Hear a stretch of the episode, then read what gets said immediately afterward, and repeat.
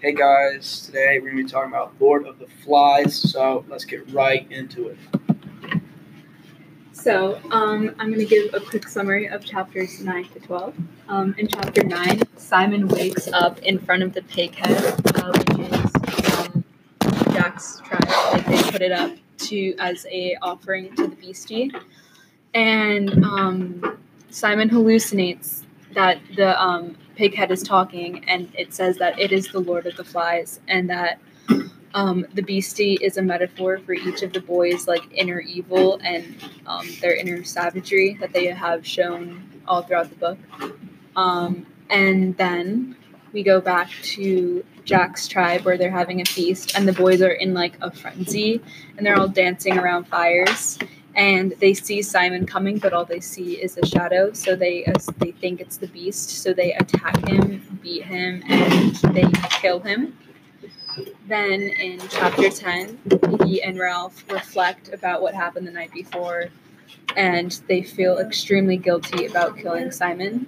In chapter eleven, Piggy is killed when he tries to retrieve the uh, rock back from Jack's tribe.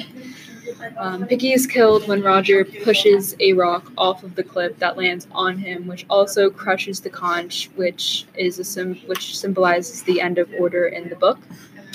Then in chapter twelve, um, Ralph runs into the woods away from Jack's tribe, um, and in retaliation to smoke to smoke um, Ralph out, they set the island on fire so that they can literally smoke Jack, uh, Ralph out of the woods and onto the beach. And when Ralph gets onto the beach, he passes out, and his soul, and he wakes up to a soldier standing above him. And when all the boys meet Ralph and the soldier, they all begin to cry because they reflect on what all the bad things they've done and how far they've fallen from civilization. And so a lot of the characters change throughout this throughout the story, such as Ralph, who was chief of the island, but with his bad decision-making, uh, Jack's rebellion arose, and by the end of the book, Ralph is running from his life from Jack's hunters, only to be saved by the officer at the end. Then there's Piggy, who went from being an underestimated, intelligent, fat kid with glasses to Ralph's second-in-command once Jack became so rebellious, and then most... and is the most rational of the children. He relied on Ralph once his glasses got stolen, but ultimately became a victim of Jack's hunters. Then there was Simon, who was another good friend of Ralph, who represents the goodness on the island, and was the one to discover the dead man and the parachute after his delusion. But as he tried to warn the others, he became victim of the dance of Jack's hunters. Then there's Sam and Eric, or Sam and Eric, as they're often called, who were lawyer, loyal supporters of Ralph. They finished each other's sentences, got got easily excited, and, and were very socialized. But eventually they, they were forced into Jack's tribe and are also forced to reveal Ralph's place of hiding when said chief is trying to avoid the hunters.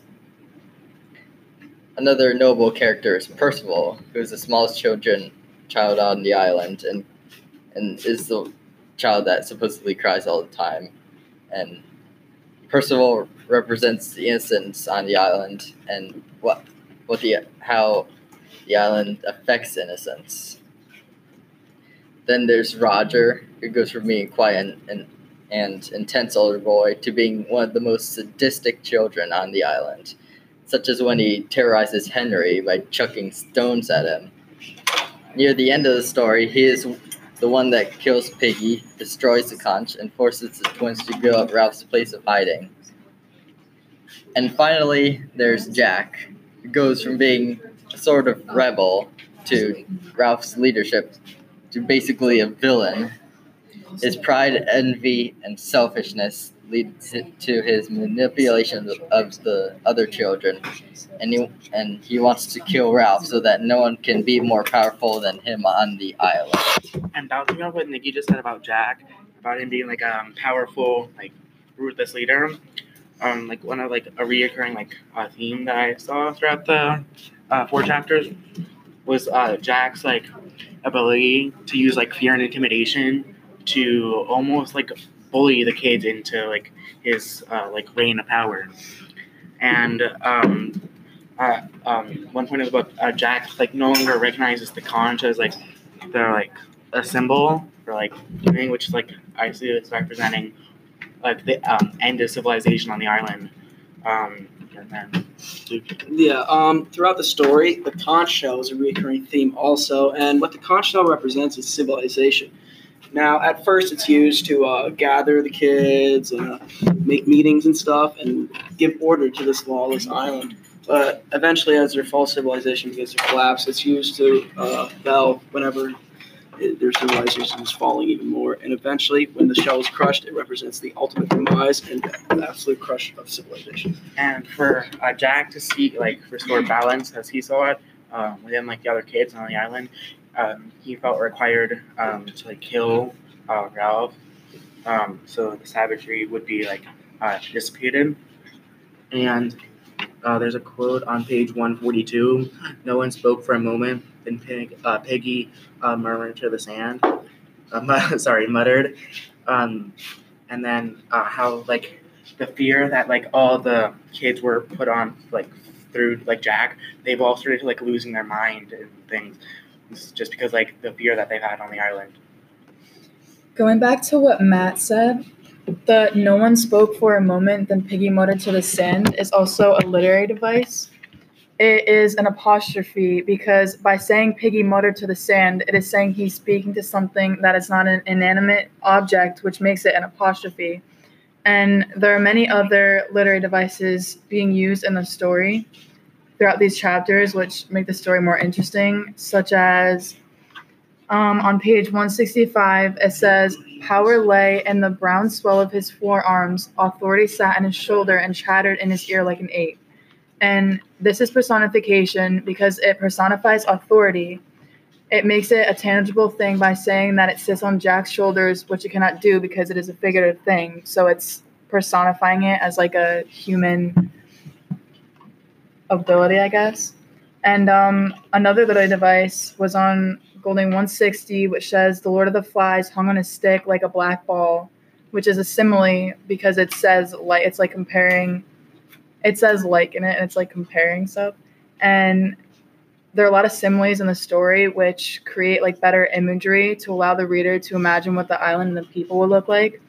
And Um, back with imagery, I've, there's also a few imagery that I found. On page one forty-five, it says, over the island, the buildup of clouds continued, which allows the reader to imagine what the island would look like, and it that like paints a picture. And another imagery was on Golding one forty-four, which says, Simon found he was looking into a vast mouth. There was blackness within, a blackness that spread, which also paints an image in the reader's mind. So relating Lord of the Flies back to uh, stuff we've learned about in class, we read a poem called I Stood Upon a High Place by Stephen Crane.